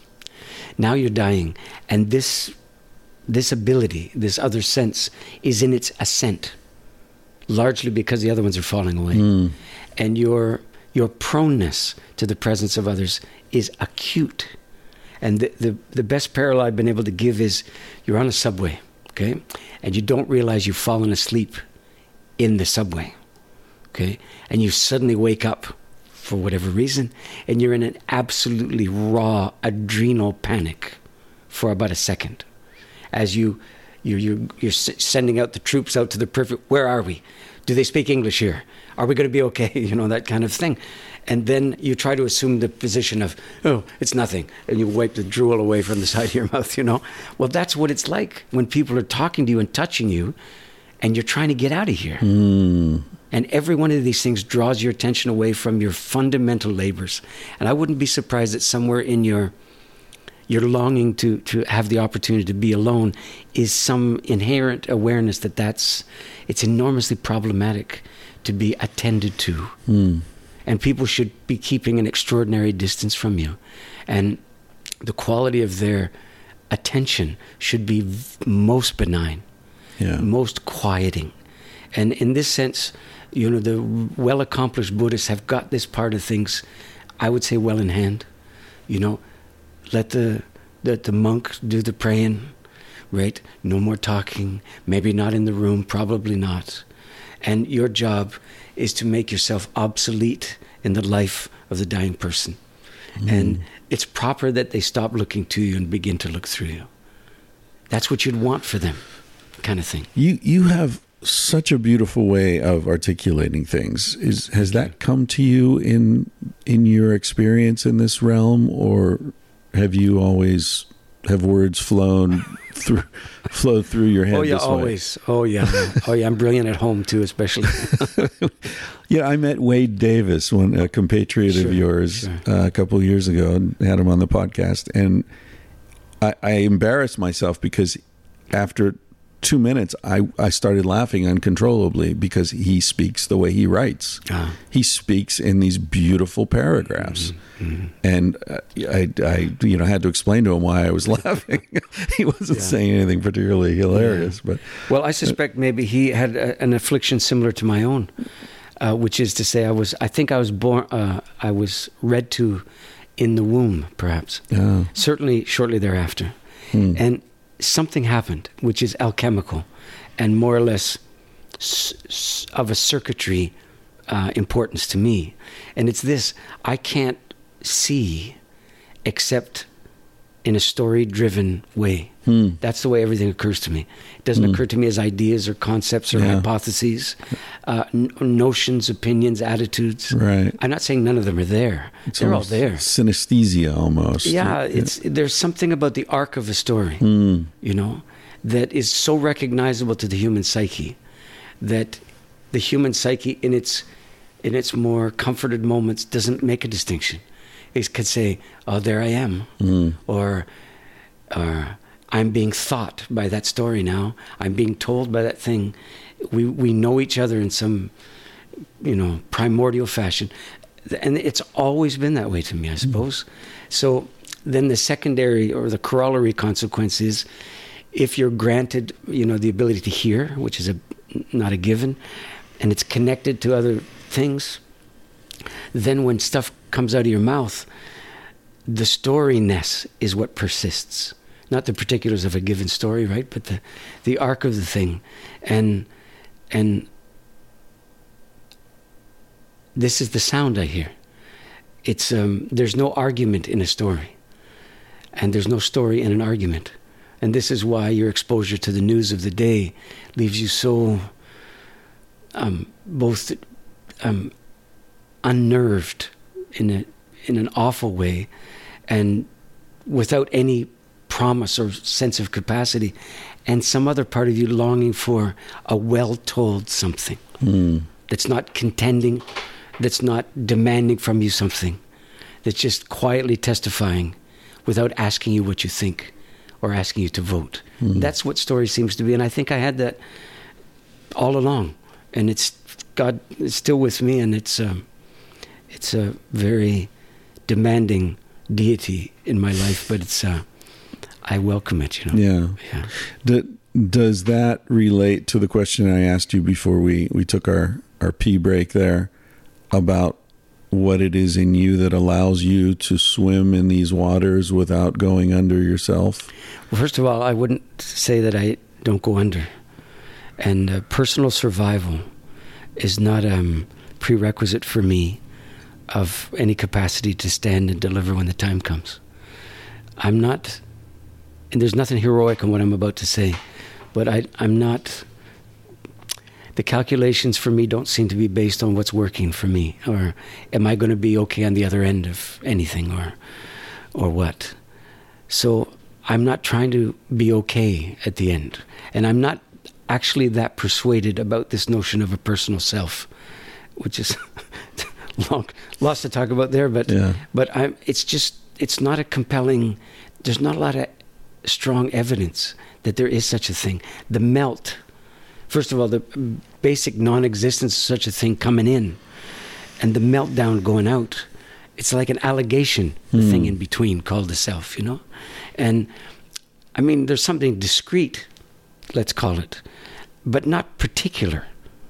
I mean, if we were that particular, what are you and I doing right now? How could we ever reach over the chasm of our otherness? You know, we would have to surrender most of what makes us ourselves in order to be legible to each other.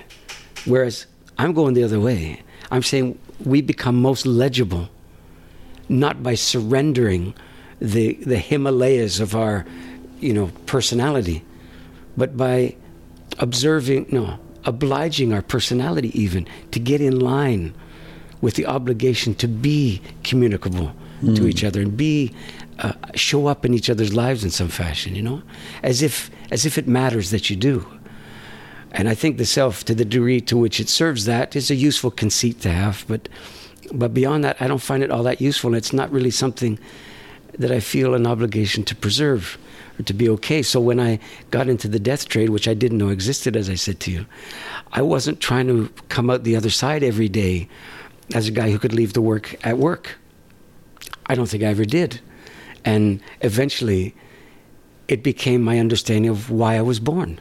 I was born in part to be to do this because I could do it almost immediately. Not to anybody's satisfaction, I should say, not inside the business, but I, but I Yeah. intuitively I had a sensibility Yeah. that was friendly to what this was asking of me, right? And then what it asked of me quickly morphed into not what could I do for this person, but what obligation did I have to a fellow human being? What did they deserve from me? Not what could I do, what did they deserve? And whatever my capacities were, were to serve that. So uh, it's not a really personality driven proposition any more than being an elder is a consequence of your personality, you know? It strikes me now, I'm 64, so I can see elderhood from here, the, the proposition of it at least. And what struck me is recently that that there's no MMPI test for elder because I don't think it's a personality wrinkle. I don't think it's a it's not like the everybody becomes George Burns. Wouldn't that be great? I don't think it'd be great. But Me either. no. Nor Bob Hope. Okay, or any or, or anybody. You know, they're they're off the hook from being an exemplar of any of that stuff. Yeah. No, I mean that that as I said earlier, in a- but in a different context, that elderhood strikes me as a kind of a child of its time, not its leader, but where the, the, the times are most palpable. That's the elder function. So I'm I'm going to give you a line that occurred to me as I was writing that last book, which I'm I am I'm absolutely proud of. Uh, What's it called, the book? The book's called uh, "Come of Age: uh, The Case for Elderhood in a Time of Trouble." And the time of trouble I'm describing is not getting older. It's now. It's Yeah. these days. Yeah. it's not personal.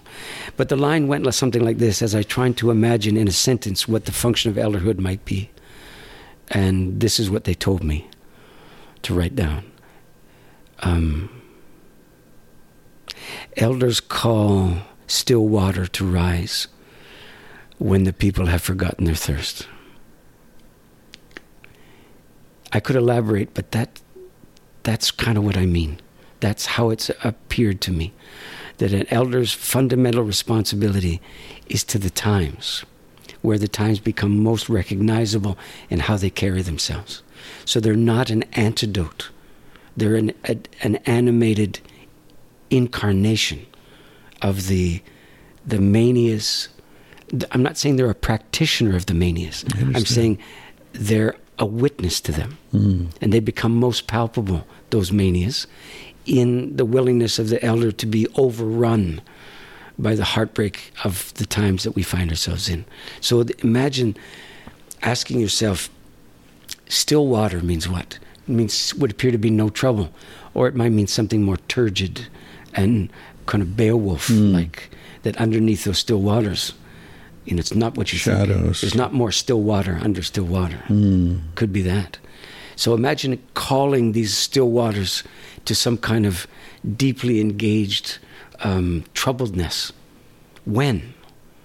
When the people have forgotten to be thirsty, when they're not clamoring after you to do it, that your your your work becomes self-appointed, as long as your personality is nowhere to be found in the appointment.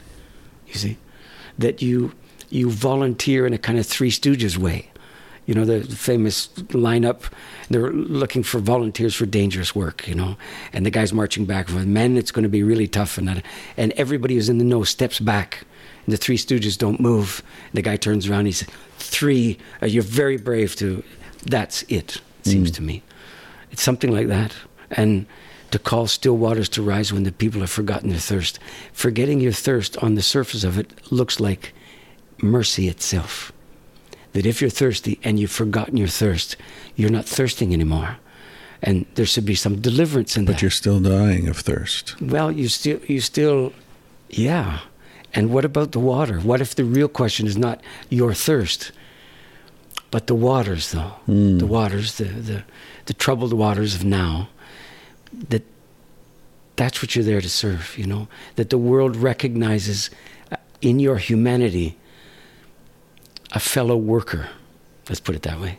So I think uh, elders fundamentally are a kind of um, eruption of of humanity into a time that has decided that humanity is a sucker's game, you know, there's too much frailty in it, and that it's only about who's going to win and who's going to prevail, who gets heard, and whose 15 seconds are these 15 seconds, kind of thing. This ties into a question I wanted to ask you earlier when I was asking you what is it about you that enables you to do this work and your personality structure or whatever. And I was thinking, I was wondering if you live in a state of perpetual brokenheartedness. Yes. Yeah. And then I was, as you were speaking now about elderhood, I was reflecting on my own experience getting older. I'm 56 now. And it occurred to me that beyond a certain age, if you're not brokenhearted, you're not paying attention. Yeah. Just like it's very hard to make the case to a 12 year old that they should outgrow their ADHD because it makes sense to pay attention. Mm. I mean, go, good luck trying to make that case. I'm not sure you can. You know, the rate of change that's boiling around us now is so implacable that it's making two basic human skills irrelevant to the proceedings. And the first one is in the younger generation, their capacity to apply themselves, you know, without a lot of evidence that it that it's important to do so. Remember, they used to argue all the time when you're at school. What use is studying history? What am I supposed to do this? Blah blah blah. How can I turn it into a job? Well, that's what it sounds. That's why you don't take direction on learning from a 12 year old. You just don't do it because what do they know Yeah. about these things? Yeah. So, but you hope somewhere in there the capacity to give a shit can be engaged hmm. young, hmm. and it's rewarded without being placated. Mm-hmm. Right? That the real reward system is it counts to give a shit, man, and you, it's your obligation. It's not your payday. It's your obligation as a 12 year old to learn how to care. Yeah. Okay. The other end of the spectrum, you know, old people now, greater and greater incidence of neurodegenerative diseases. That's the way it appears. So, at the rate of change is making individual human memory irrelevant, m- virtually obsolete. Mm-hmm. You got more devices to compensate for the gaps in mm. your capacity to remember, Yeah. and all you have to do is remember the device now. Yeah. You don't have to remember anything it replaces. Just your password. That's all you need. Yeah, or remember that somebody knows your password, whatever it is, whatever the fail-safe thing is, right? Yeah. Yeah. Honey, remember this, would you? Yeah. kind of thing. So, look, individual human memory is being eclipsed at the same time that older people's capacity to remember is neurologically being hmm. diminished. Do you think there's a cause and effect between these two things? Someday, people are going to recognize that the panting after innovation and change is having consequence at the at the ends of the emotional and temporal spectrum for hmm. humans. And it's and it's hitting the youngest and the oldest first. They're the sentinel species now. If you want to look at what's really going on, attend to what afflicts them. And the middle generation is blithely proceeding as if they're free of the first one, and if they just get it right, the second one will never ensue. See, but but when your personal memory is irrelevant, play all the Scrabble you want. You're not going to keep that stuff at bay because Yeah. there's no reward system for remembering. So heartbrokenness is your memory completely engaged. Hmm. It's not overwhelmed. Hmm. It's engaged. The only way you can be heartbroken is to retain a memory of a time when it wasn't quite like this. And you know this is shit's not inevitable Yeah. and you're roused by that, you see. Yeah. And your heartbrokenness is an animating force of enormous consequence that doesn't seek to eclipse itself. Real heartbrokenness is not trying not to be heartbroken. It's recognizing the sorrow that I told you about at the beginning of when we started talking. Those guys sitting there, they had no capacity for sadness. And I'm afraid that this is what's coming, you know, at a kind of cultural scale, that the madness is so thick Yeah. that, that what merit is there in being sorrowed by it? It- It becomes a rhetorical question now. So many, many young people come mysteriously to stuff that I do. And I've often wondered why. And the thing that struck me is maybe it's a thin thread, but maybe this is why. Because they've all been given up, but given up on, on the world in some fashion, but certainly on older people. And almost involuntarily, they still seem to be looking for a handful of older people that they can be wrong about in that regard. And maybe that's why they come. And so, my obligation, among others, is to try to be one of the people they could be wrong about and risk it. Risk being wrong about that it's pointless, that everybody's in it for their own spiritual payday, etc. And that the world they're receiving from people of my generation is um, inevitable. It's not inevitable. I passed a road sign the other day, though I've seen it a million times, but it never hit me like it did. It went by and it said, Be prepared to stop. I thought, son of a bitch. Yeah. That's so true. I'm always prepared to stop, man. yeah. Be prepared to stop. Yeah. I, I get the same thing when I fill out some form online and the button says submit. I don't want to submit. Fuck that. Um, this question of heartbrokenness reminds me of a line I read in, uh, I think it was uh, Trung, Chogyam Trungpa years ago, yeah, a long time ago. Um, and it was something about how Westerners misunderstand the notion of enlightenment to mean that one is constantly happy. Mm.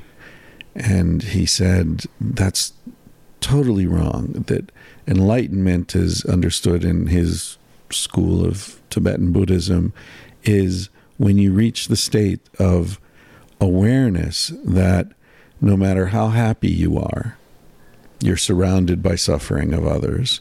And no matter how much you're suffering, you never forget the beauty of the world. And he said, there's this beautiful line. He said, I think it was, life is joyful participation in the sorrows of the world. Mm-hmm.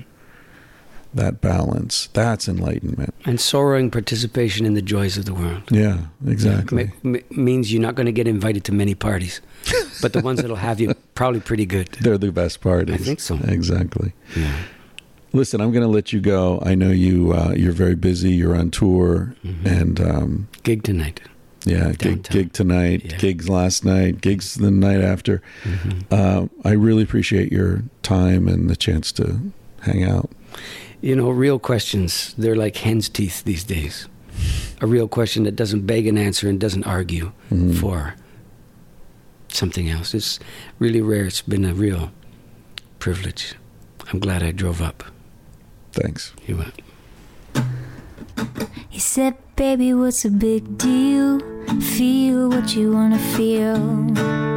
Say what you wanna say. You're gonna die one day. For example, I could kiss you just because I want to. What's the difference if you turn away? I'm gonna die one day. Why do you waste your time thinking about your reputation? Trying to meet an expectation, wondering what they're gonna say.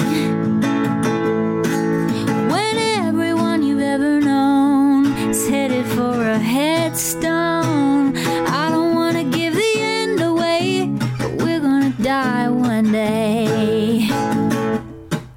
Your body is an animal, doesn't ask for much. A little music and a soft touch. Why don't you let it out to play?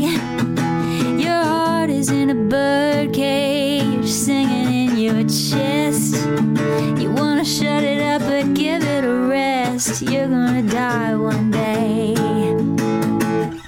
Why do we waste our time thinking about a reputation?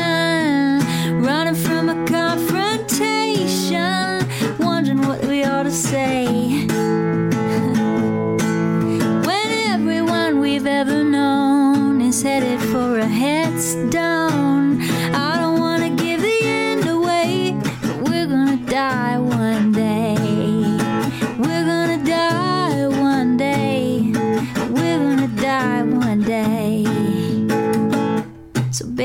it's a big deal. If you wanna be free, say what you wanna feel. Spend the night with me. I'm gonna take you up in my arms. And if we must go down, we'll go singing to the smoke alarms. We'll dance into the ground.